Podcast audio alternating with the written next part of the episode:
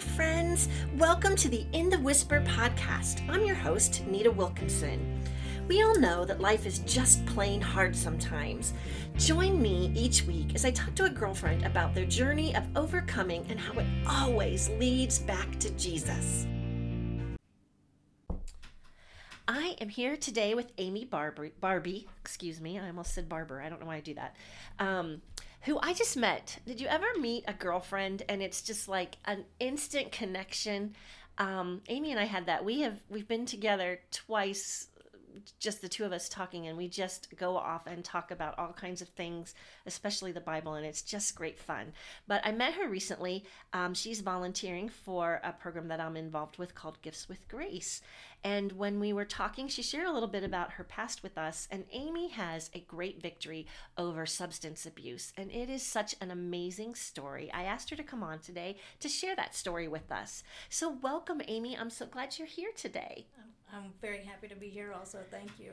So just start with your story. Tell us a little bit about you and then um, about your story and how you ended up out in California and all of those things. All right. Well, you know, I um, am from, you know, Lakeview, Ohio, small town, small town, Ohio, and uh, was raised not in a godly environment, but a, I guess, safe mm-hmm environment. That makes sense. It was a bubble. Yeah. You know what I uh-huh. mean? Uh, I was never really subjected to God. I absolutely did not know who Jesus was, and I did not know that there was a Holy Spirit at all. That is something that in the past three years I've really began to realize that I mean there is a, a spirit there, an advocate, a Absolutely. comforter.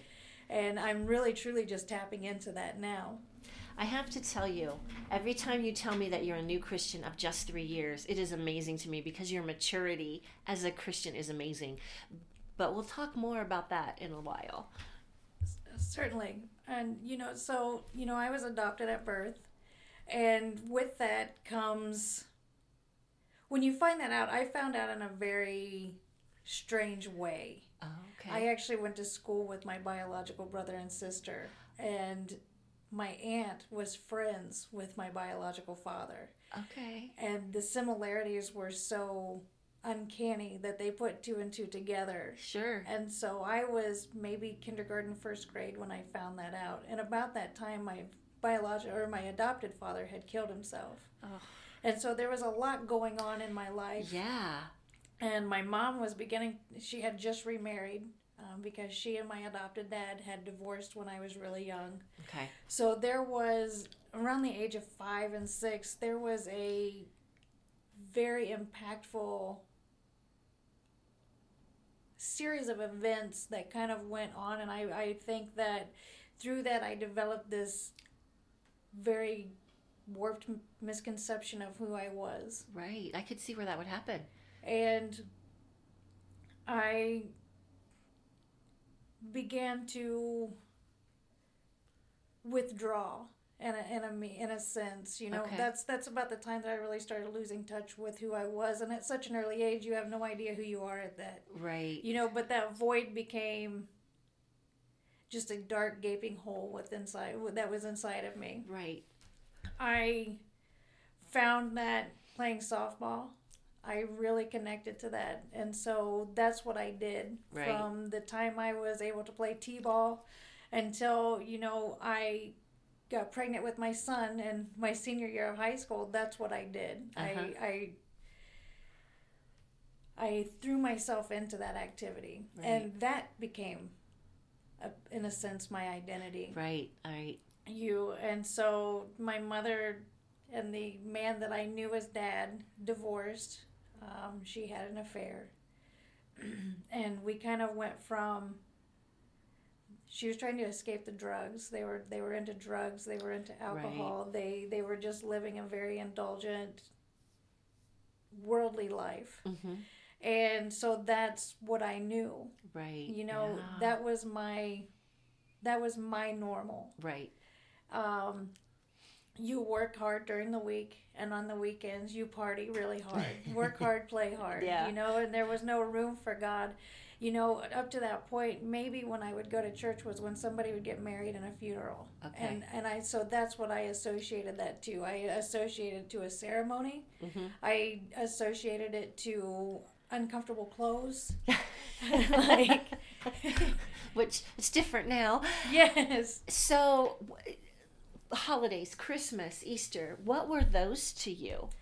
um candy and gifts Okay, yeah you know what you didn't equate that to any kind of religion. No, none at Okay. all. I, I didn't have a knowledge of that at all. Okay. You know, people would say this is the day that Jesus was born and this was the day that he died, but like and I'm like died for sin. What is a sin? I didn't even really know what a sin was because my normal was sin.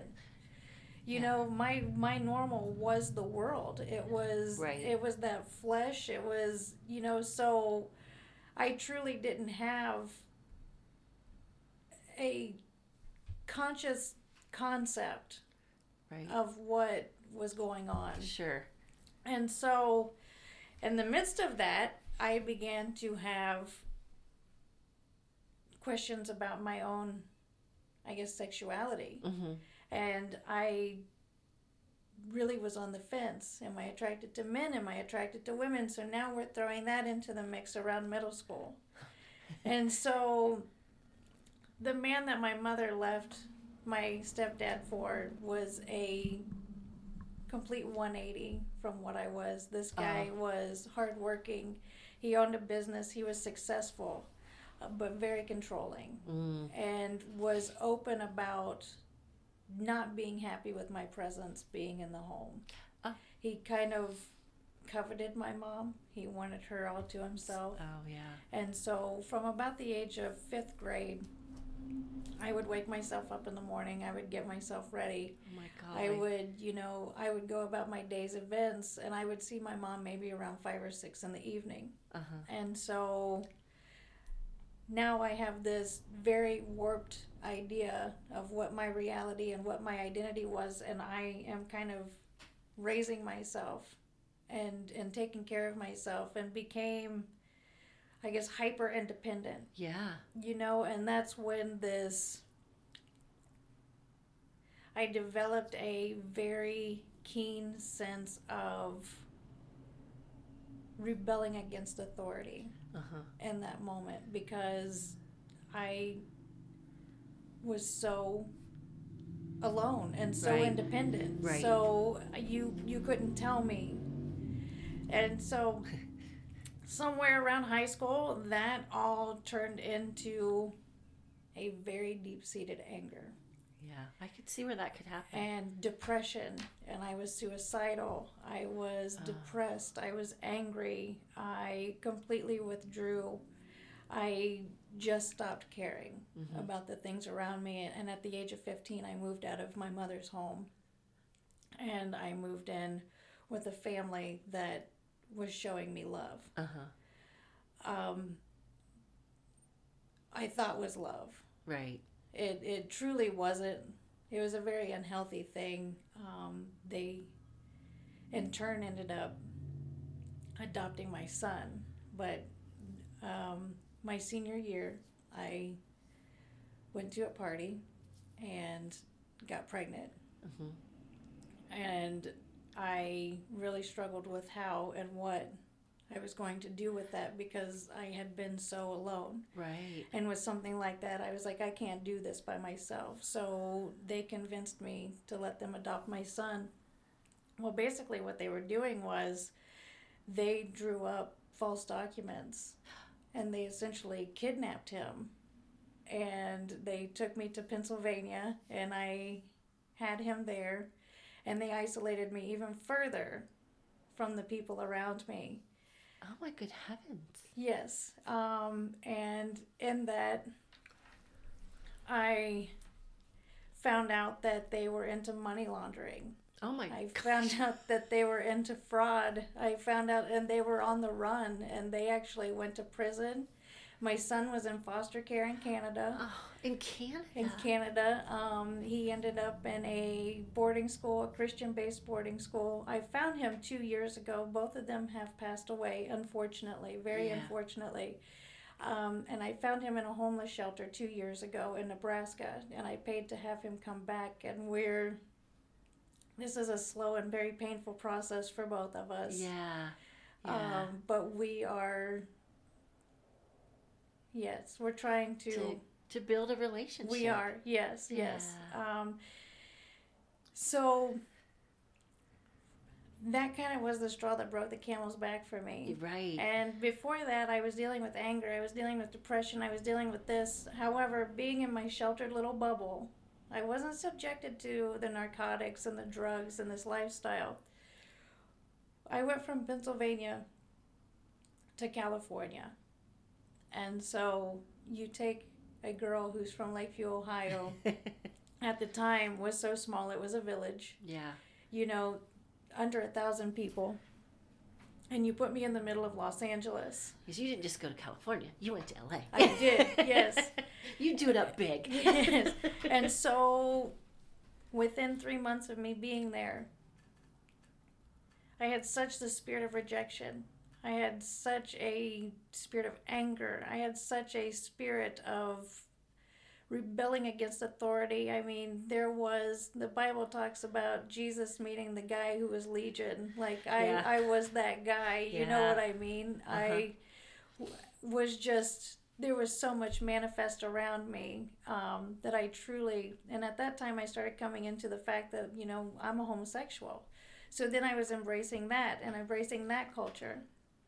And what it was was I was none of those things.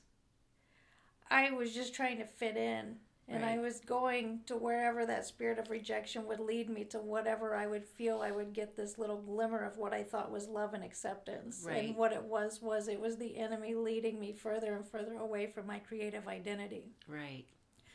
I began to use methamphetamine.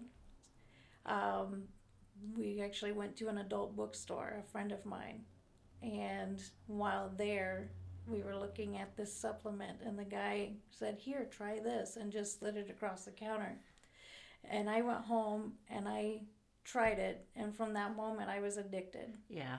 Yeah, that's it's strong. yes. Yeah. You know, I had never experienced anything like that. Before that, I had might have maybe smoked marijuana two or three times, and I might have drank three or four times. And so to go from Yeah. that to being a full on addict, and after a period of time, you know, I just, I succumbed into the trenches. I became homeless. I was sleeping under a bridge. Um, I resorted to prostitution to get my Feed fix. your habit. Yeah. Yes. Yeah. If I was hungry, I would stand outside of a drive-through and people would buy me cheeseburgers. Uh huh. Um, if I, whenever I needed, I got it off of the streets. Uh huh. And How long were you on the streets, so to speak? I, I was about four years. Oh wow. I lived on the streets. That's a long time. Yeah. And I began to use heroin intravenously and was just so overrun with for the first time I felt nothing Oh. and I was just completely numb and Uh-huh. shut off to everything and it felt right. Right. You know, I wasn't depressed, but I wasn't happy. You weren't anxious. I just was. Yeah. You know, and I remember having questions. I remember asking myself, or what I thought would be myself, you know, what is this life? Why would. I really didn't even understand what creation was. Right. But I'm like, why would something so meaningless be so painful? And why would I be created to just live? Or why would I be put here? Why was I born? It was like Right. Job. Right. When Job was asking God, like, why did you? Right. And what I found was, I now know, and I actually just wrote about it yesterday. Yeah. I read it. I learned that God is big enough for the whys. hmm And once you begin to know who God is, um, He begins to reveal those whys. And there's not a day in the past three years to where one of those questions that I asked wasn't answered. Well, Wow. I was at the lowest of the low. I weighed maybe 85 pounds. Oh my golly. Um, I had just been um, attacked in a way. Um, I got attacked by a dog, Oh. and I had my cheekbone fractured. Um, I was pepper sprayed. And basically, I was wearing shoes that didn't have soles. Mm-hmm. I just had the shoes on my feet Yeah. and um, no shoelaces because when they pick you up in California, they don't put you in jail for drugs. They put you in the mental hospital. Oh wow. And so they would take my shoelaces. And one of the jokes that I always was like, it's like, what do they do with all those shoelaces? you know? Uh, um, That's a good question. I need a light pink pair, so maybe I'll call there. and and I, I don't know why I would stick what like, but where where are the shoelaces? You know, um, I guess that's just my warp my warp Just philosophy, your way to deal. my way of coping. You know, making light of the situation Yeah. because I I've always been kind of a comedic type of person. Um, but I remember I was wearing a tie dyed Snoopy t shirt where he was just like it said Joe Cool on it, and he had his little sunglasses, and I had a pair of jeans that basically were so holey they and big they were just falling off of me. Um, and my face was swollen and black Right. and blue. I mean, my and face. you didn't go to the doctor or anything because I, I did. As a matter of fact, I didn't go willingly. Um, Oh. I was actually taken there shackled by a police officer um, because when he arrived at the scene, I was just belligerent. So he Mhm. actually hit me with his car. You know how they have those bumper things on Yeah. the front? Yeah, that's what that's for. I did not know that. Yeah. you probably didn't know that before that either. No, but now I do. I'll remember that. yes. So he, that's how he subdued me. Wow. And um, basically, what I did was I I completely lost my mind, Mhm. and I walked into somebody's home, Mm. Oh, and they yeah. they defended their home. Luckily, I wasn't in Ohio, and I was in California because had I been in Ohio, I could have been shot. Yeah. Um, right. Yes, Depending upon um, the homeowner. Yeah. you know but with with this they basically they removed me from their home they protected me from their children and it may have escalated Right. into something but i was completely belligerent and and i had like i said i was at the lowest of the low um i was completely out of touch with reality Right. and so this kind of began this was my birthday is june 20th Mm-hmm. and this happened on June 21st. Okay. So it happened the day after my birthday. Um, two weeks later, I would say around July 8th, I was in a stolen car. And I felt the need to get high. So I, I pulled over. And I guess it wasn't a overdose per se, but I definitely did a little Too went a- much. yeah, yeah. I, I crossed the line a bit there and was unconscious. And for how long I don't know, the door of the car was partially open and a gentleman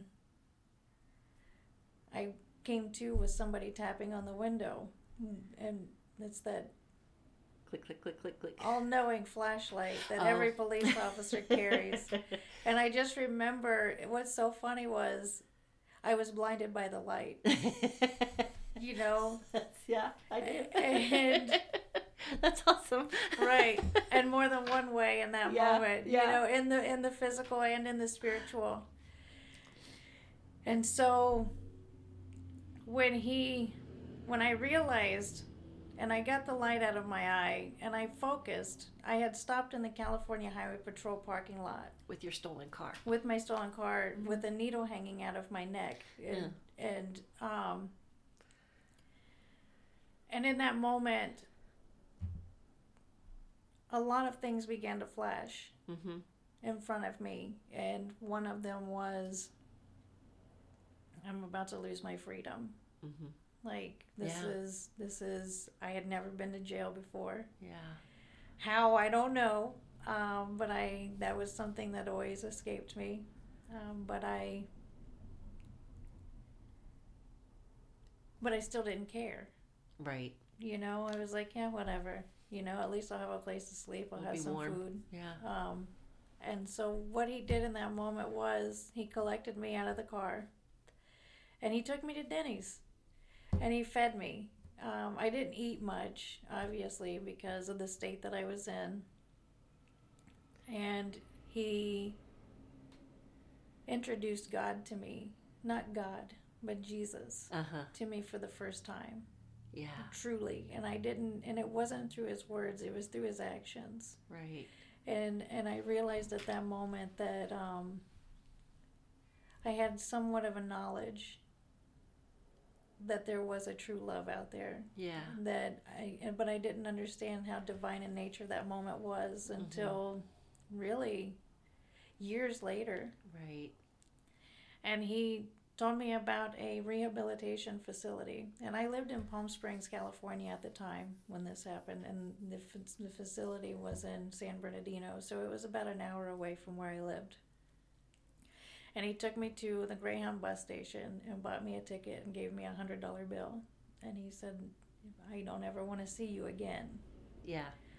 you know you and if i do um, It's not going to go like this. yeah. I'm not going to be as as forgiving and gracious. So the gentleman that was there in the baggage claim, because there was a wait, I began to talk to him, and he was like, "Oh, my cousin works at that facility, and keep in mind we're hundred miles apart." Right. She ended up becoming my case manager. Oh, really? Her Yeah. cousin? His cousin. His cousin. Okay. was my case manager in this facility. I didn't understand how divine in nature all of these interactions Right. were. And so I was just kind of going with it. I'm like, I don't know what I'm doing. Um, but in this very swift and sudden way, God just swept in and changed my life in that moment right. and I went in there and I went I started going to rehab. Um, I was going to AA meetings. I was learning about my higher power. Mm-hmm. And there were some women in there that were Christian women and they began to tell me about who Jesus was. And I was like, I really I have no idea what's what this is. I- Right. you know, and and I still didn't pick up the Bible for myself. I still didn't do that. Um, and after I was there for 90 days, it was supposed to only be for two weeks, but by the grace of God, it just kept getting extended and st- extended. Um, somehow, some way, that got paid for. And I don't ever know how my stay got paid for because the state would only cover two weeks, but something paid for the whole 90 days. There was a grace given there. And I was able to do the full 90 days. And then I did 18 months outpatient. And when I got out, I was going to church. There's actual AA and NA meetings that Right. I started that are still going on to this day and in the greater LA area. That's amazing. Yes, you know, and you think about how that transcends, Yeah. you know, how that one act of kindness from that police officer led to All of this. all of this. Yeah. You know, and, and the Bible says there's there's angels amongst us, and I, I truly believe that it's each one of us and our good works and Right. our, and how we help and minister to one another. Yeah. And so, you know, I from there kind of backslid because I truly didn't I didn't pick up the truth. And I Right. didn't I didn't ask Jesus. I didn't have a prayer life. Mm-hmm. But you didn't backslide with the drugs. No. Not at you all. were able to beat that habit in that rehab center. I was. You know, I yes, I didn't beat it. It was just Right. completely I Right. believe that I was delivered from it. in a very swift and sudden way. Just like with that, I've had so many Damascus moments in my life. You know, that's the way the Holy Spirit works with me. It's like, okay, I'm done. So swiftly and suddenly, just like it says when Jesus returns, it's going to be like a flash of lightning. You know, that's the way it was for me. It just changed my entire life. Right. And you talked about um, that you, you you talked about you were there and you don't know how the rest got paid for, but probably two weeks wouldn't have been enough for you. Do you think? And and somehow to this day you don't know how it was paid for. No, two weeks definitely would not have been enough. Yeah, That I don't think it ever would be for anyone. No, not when you're dealing with, you know, Hard drugs. people have to realize that while God was in it and Jesus was in it and He delivered me from it, there was a skill set that I was lacking Mm-hmm. that I just fundamentally wasn't raised with. Mm-hmm. And so I had to learn how to be a productive person. They had to teach me how to work, how to get a job, how to be responsible, how to do a resume. I had to learn life skills. I had to learn how to communicate. I had to learn how to connect to other people. I had to learn how to not live in this level of self loathing and rejection Right. and guilt and shame and condemnation. Yeah, that doesn't come in two weeks. No, it, So- I'm still working on it today. Well, so we all are.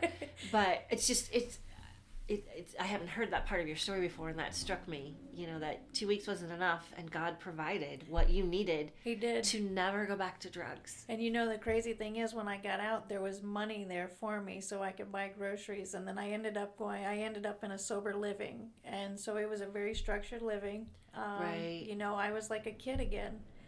Um, I was you know there was a woman who she rented out rooms in her home and we had curfews and we had to maintain a job and we had to clean and we had to Yeah, so I did that for a little bit and and I learned some life skills there. right. Yes, and I learned how to obey authority. You know, yes. Which you had trouble with in high school. I think we all have trouble with that in high school, but you never, Yes. never gained that. Yeah. Oh, so that's awesome. So I didn't realize someone paid for you to be there longer. I, I knew that it had um, helped release you from needing those drugs. I didn't know that that the payment came from. Who knows where? and I have no idea where it came from. I don't know if it came from the state. I don't know if someone paid it. I have absolutely no idea how I was able to stay there for that 90 days. yeah, You know, that's awesome. Okay, so you're out in the world I'm out in and you're world. productive I am. and you have life skills. and I do, and I'm learning life school skills. And so then um, I met someone and entered into a relationship, and that someone was a woman, hmm and they were also living the sober life, and we were being productive, and we were doing things, and everything seemed so right. And for the first time, I truly knew what it was like to be happy. Right. And I've come to realize through that one, even after that relationship ended, she was truly just my best friend. Uh huh. And it was a warped sense of love because Right. I still didn't understand how to love. Right. And her family loved me and they accepted me. Uh-huh. And so for the first time, I experienced that. The unfortunate thing was, um, she was a very sick person and um, she ended up taking her life. Oh, I'm sorry. I did not know that. And I, um, I went dark again. Mm-hmm. I completely Sure. closed up and I became very angry with God. Yeah. The God that I didn't know what it was was I should have been angry with the enemy because that's who who robbed that Right. person of their life. Right. That's who continued to try to rob me of my identity. Yeah. But I'd heard I didn't really know who Jesus was, and I certainly didn't know who who the enemy was, who Right. Satan was. Right. You know, um, and so I went back into this pit and this darkness. Because you you felt like you had found your identity, and then it was all ripped from you. So you're back to who am I? Why am I here? Right. Okay. Yeah. And so from there, I didn't go back to drugs, but I definitely went back to self-loathing. Self-loathing. I Mhm. definitely went back to depression, suicidal thoughts and tendencies, um, anxiety, anger, it was like a scab was ripped off and Right. I had this gaping hole. And I explain it as until we truly are indwelled with the Holy Spirit, we're walking around with this round shaped hole in us and we're trying to shove a square peg inside Right. of it. And it feels really great for a little bit. Mm-hmm. And then the darkness starts to come in again and it Right. starts to creep. And so, one of the things that I tell people is the, the devil doesn't even know his own identity because he's been trying to mimic God Right. For so long. for so long. yeah. You know, he has no idea even who his identity is. And that's why he is so angry with us because he he he when he decided that he was going to rebel against God, he robbed himself of his own identity and he began to hate us because we are God's children. Mm-hmm. And he doesn't want us to have anything that he couldn't have. Right. So he's like a spoiled little kid who wants to go around and he's constantly overplaying his hand, you know, because as the Bible says, all things work out for the greater good for those who are called to God's, you know, into God's calling. And so everything that happened to me, I truly believe was a part of God's plan. Right. Because when you look, people have this misconception, and I lived with it for so long that when you find God and you do this and you do that, your life is supposed to be just this prairie full of wildflowers, and you know, it's yes, rainbows and butterflies, and there Dancing are bears. That's what I was saying. Right. right. But then you learn about Paul, mm-hmm. and you learn about Job, and you learn that in our weaknesses we are made strong. Right. And you learn that if I didn't go through these things, I wouldn't be able to have the story that I have. And you don't know what reason that is, and you may never Right. know why. Um, I guess at the end of the day is I'm not meant to know why. All I have to do is just get myself out of the way and keep putting one foot in front of the other and doing what God tells me to do. Right. Um, but, and through all of that, we went through a period from the time I was about 24, 25 until 37 to where there was a lot of darkness. Mm-hmm. Um, I was in and out of relationships with this woman or that woman, and I was constantly looking, looking, and seeking. And back to, I thought that I had a firm grip on who my identity was, but I had no idea what my who I was at all. Right. And I even entered into a marriage with a woman, and we were married for approximately seven years. We were living in Colorado and Denver, Uh-huh. and I got involved in voodoo and, and just full on That's frightening. full on Satanism. Yeah. Yeah. Um, Through your relationship with with your partner. yes. Okay. Okay. Yes. Um, and I was pursuing a career in comedy. I was traveling all over the United States doing comedy and things like that. Um, I really thought, hey, this is it. Yeah. I have connected to a power, you know? Right. Because that's what I was always looking for. I have always been able to see things, feel things. Um, I, I knew that there was a power out there that we could tap into uh, just because of the giftings that God created me with. Right. Um, and when I met these people, I'm like, there's that power. And that's why I say, Satan. And I tell people all the time, I saw the things that the enemy's capable of doing, those quote unquote signs and wonders. yeah. So, something to think about is at the whisper of Jesus' name, all of that has to flee. Right. So I that's where I come in. Satan is just a fraud. And he is a false and he has been falsely replicating the power Right. that God and the Holy Spirit have to offer us. And again, I was not looking for God in that. I mean, I was full on into the darkness. And yeah. That's pretty. That's pretty dark. yes. And so I was sitting on my couch and just like you and I are having this conversation now, came out of nowhere. I said, I need to go to a church. And my, my partner was like, What? And I said, I have to go to a church.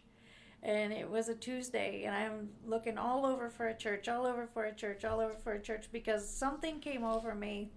And I like to use Job a lot because I truly believe in that moment I came in contact with God. Mm-hmm. And I had that moment because I've read the stories of like Isaiah, of Job, of the, when they come in contact with the presence of God, you become very aware Mm-hmm. of how corrupt and wicked our heart is. And Mhm. there was this fear. And it wasn't like, I guess I truly understand what reverential fear is because I believe that I encountered God in that moment. Right.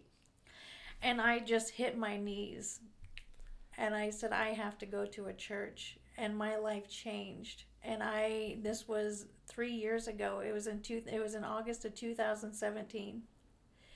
And I looked all over for a church and I found one. And it was a Calvary Baptist church. And there were probably 2,000 people in this church. On a Tuesday. That's what's amazing to me. Right? Right. you don't find it that a lot. It looked like they were doing a worship thing. Uh-huh. You know, they were they were playing music and they were kind of. It was like I don't really know what was going on. Yep. Um, because again, I was completely out of my mind, yeah. and I flung the doors of that church open. And I, there could have been one person in there. There could have been fifty thousand people in there. Um, and when I flung those doors open, it was like in a movie. Like the only thing that was lacking was the white handkerchief waving.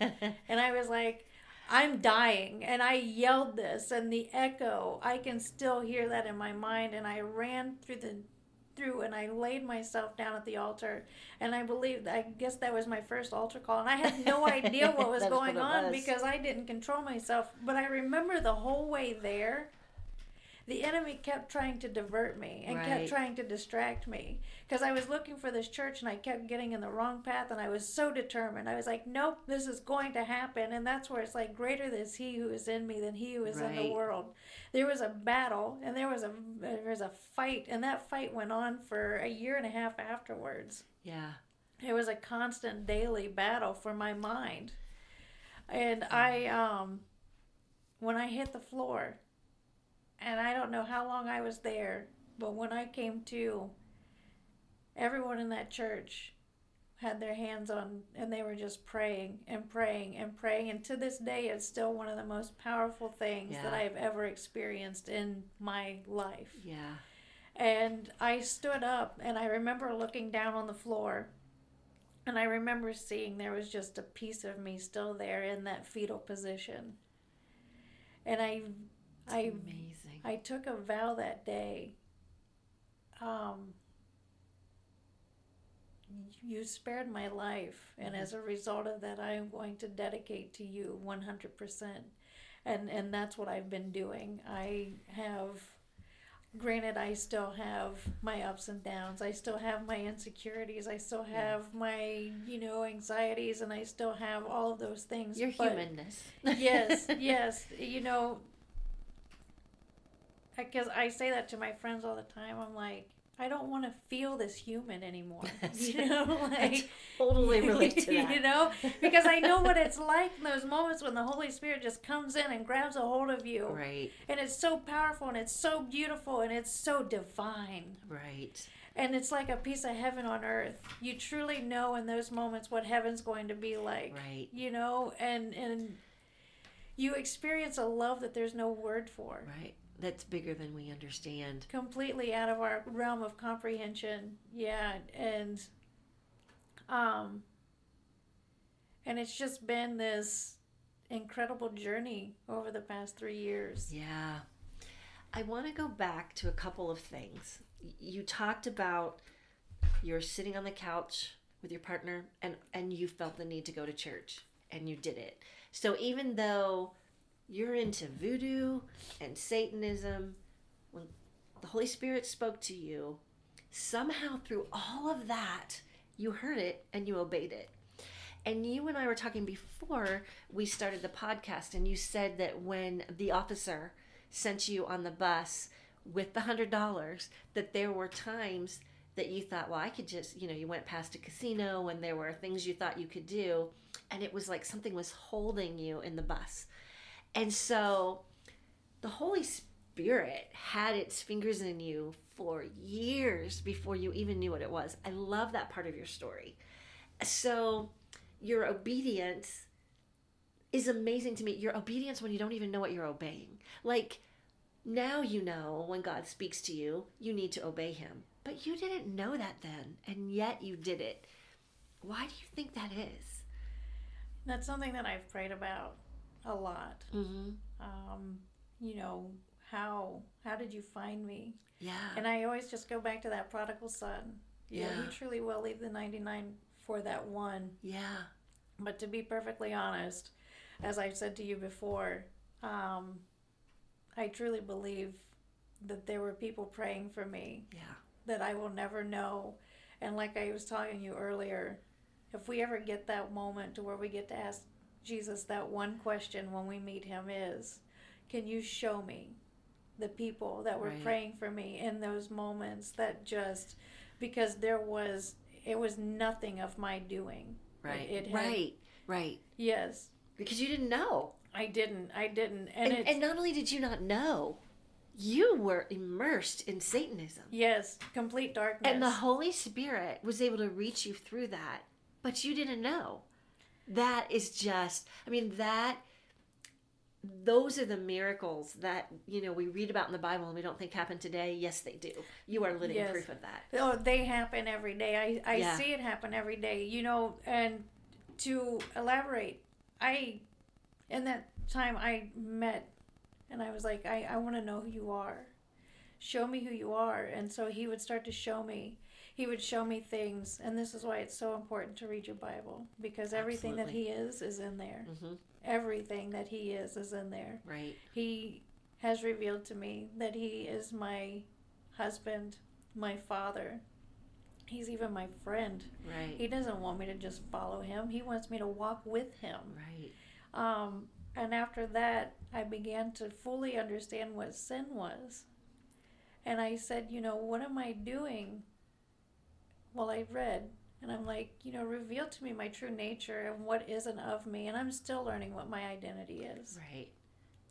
because I lived for so long. For 37 years, I lived of not knowing who I truly was, but thinking I did. Right. So there was a lot of deception there. Um, and I said, you know, I went to that verse, not all who call out to me will inherit the kingdom. And I said, God, Jesus, Dad, what am I doing that would cause you to say, depart from me? And he led me to 1 Corinthians 6, where it defined what we were doing. And the one that struck out to me was the homosexuality. hmm And I realized, but then the verse underneath says, "But you were washed and you were made new, and you were, you know, you were sanctified and made clean." And I was, and I began to pray, if this is not of you, you need to remove this from me. I don't want to just live in this turmoil. I don't Right. want to live with this temptation. Take it from me. hmm And he truly did. He took every desire and every want for that, plus so many other things away from me. Right. People tend to focus on that part of my story. That's the part that really gets them. But I guess that's because that's the where we're at in society. You know what I mean? We've heard of addiction stories. We've heard of this. Um, but I look at everything that he's done in my life over the, the course of, of the 40 years that I've been on this planet as it's just been this one miraculous moment after another. And I explain to people, he gives us the authority in his name to raise the dead because I was dead, Yeah. to heal the sick because I was sick, hmm to cast out devils because I had devils. Right. And I said, and to cleanse the lepers. And I said, and if you looked at my spirit, my spirit was, I was a spiritual leper. I was a walking, talking, sick, Yeah. contagious person. Yeah. And not contagious in a good way. Right. Like, Right. I was a very toxic person. And he, in that verse, took all of that and he made me new. Yeah. Yes. I love that part of your story too. So, when we talked about it the first time, you talked about going to church not long after that and being in church, and you truly felt that leave you. Do you want to talk a little bit about tell your that part of your story? Sure. So I came home and I connected with my mom mm-hmm. because I needed somebody. And, Right. and God led me home. And she's been living with me for the past three years. And basically, I was like, I'm not going to church. There was a lot of guilt. There was a lot of, I didn't want any part of a Christian.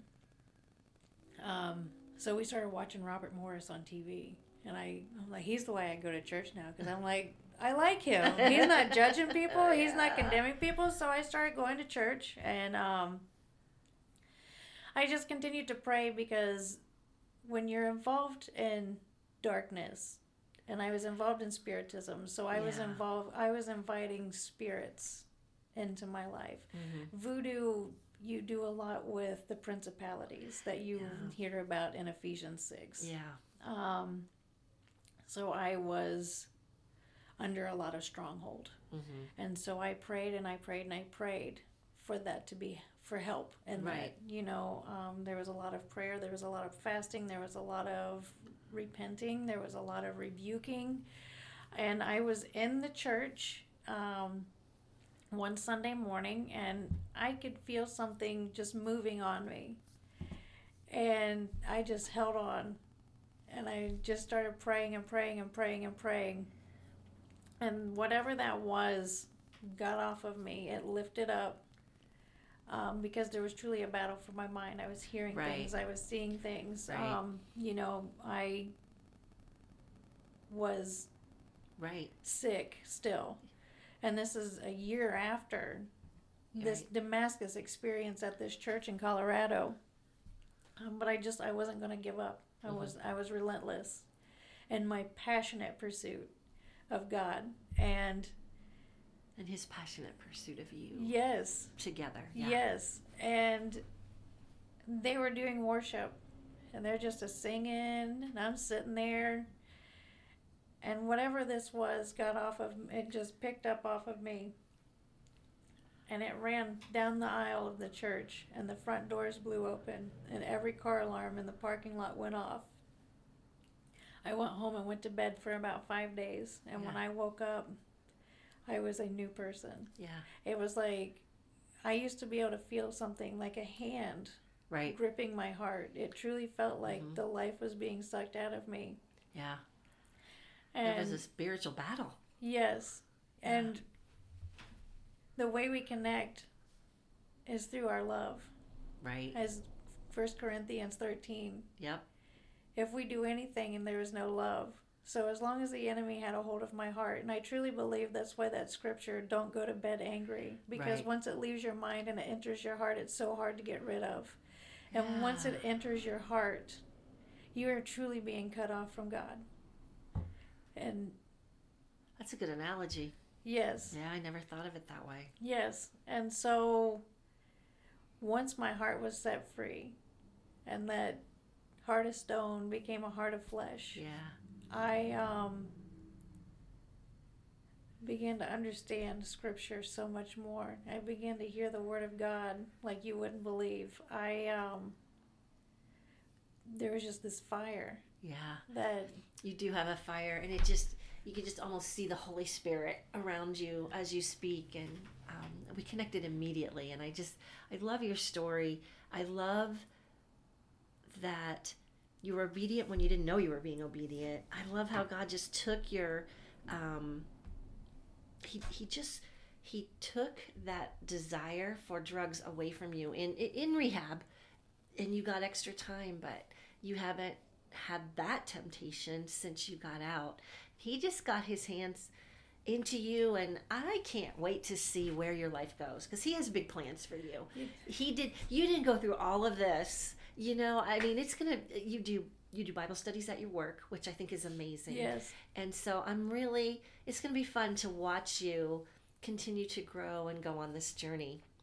So thank you for sharing. I I know that's a difficult story, and I so appreciate that you're willing to share it so that other people can see there is victory on the other side. And Jesus will come after you. You have to open yourself up. And uh, so I just, I love that. So at the end of every podcast, I ask a couple of questions. And The first one is, what is your verse that's getting you through right now? Your your Bible verse that you just lean on when when you need something. So Psalm 51, um, verse 10 and 11. Create in me a clean heart, O God, and renew a steadfast spirit within me. Do not cast me away from your presence, and do not take your Holy Spirit from me. That's a great one to lean into, especially especially right now. and what's bringing you joy right now? Oh man, you're such a joy-filled person now. So yes, I I. What brings me joy is the fact that every day that he wakes me up is another opportunity to go and share who he is with others. Right. And that is my focus. Um, that is so much my focus that, like you said, even at work, yeah, there's this ministry, and so I get paid. I love that. And he provides for me. Yeah. And I not only for the my coworkers, but the employees or for the customers when Yeah. they come in. And I am so blessed to have bosses Right. that embrace that. That is that is just that is an amazing blessing to have. I agree. Um, and I don't typically ask this, but because it's November, I'm going to ask: What are you thankful for right now? Is it Thanksgiving month? I, you know, the one thing that I give thanks for every day is the fact that we have a Father in heaven who loved us so much that, in spite of our tendency to be wicked, Right. that He gave us His Son, Right. and that Jesus loved us so much and was so obedient that He came here. He left heaven Yeah. where it was perfect and there was no pain and there was no hurt. Mm-hmm. And I don't think people realize the moment that he was hung on that cross and he became our sin, God can't dwell in the presence of, of sin. Right. So God turned away from Jesus. Like God turned away from his son in that moment. Yeah. And I'm thankful that when he rose, that the victory was ours. Yeah. And never again do we have to ever live in that guilt, that shame, or that condemnation. Right. That we can declare that victory and that we each have the opportunity to go and spend an eternity with Him. Absolutely. And Satan will try to use guilt and shame and all the things and lies to Yes. deceive us. But Jesus died. All you have to do is believe that Jesus died for your sins. His And- grace is sufficient. It is. Everything else that we do is a bonus Right. and it's kingdom building. yeah. But we just have to have that belief. It's that simple. It is. It is. And and you've been through so many not simple things to get to the most simple thing. That's I so would do it all 300 million times over Yeah. to to know that just like Paul said our life is nothing I'm sorry James our life is nothing but a vapor Yeah. and so no matter what happens it seems like it's such a long process Right. from birth till death. And like like um, Solomon says he finds that things are meaningless and yeah they are meaningless but everything works up to that I believe two questions at the end or two things at the end of it all. And that's when we're standing in front of Jesus and he looks at us and says well done my good and faithful one or he says depart from me I never knew you Yeah. and so that is my motivation for each day Right. you know what what is he going to say to me Right. Absolutely. yes I'm right with you. I want the well done. Yeah, most My good and certainly. faithful one. Thank you so much, Amy, for spending this time with me today. Um, next week, we have Angie Vertucci, and she is going to talk about some abuse that she had in her own life and how she overcame that. So, thank you for listening, and until next time, I'm Nita Wilkinson.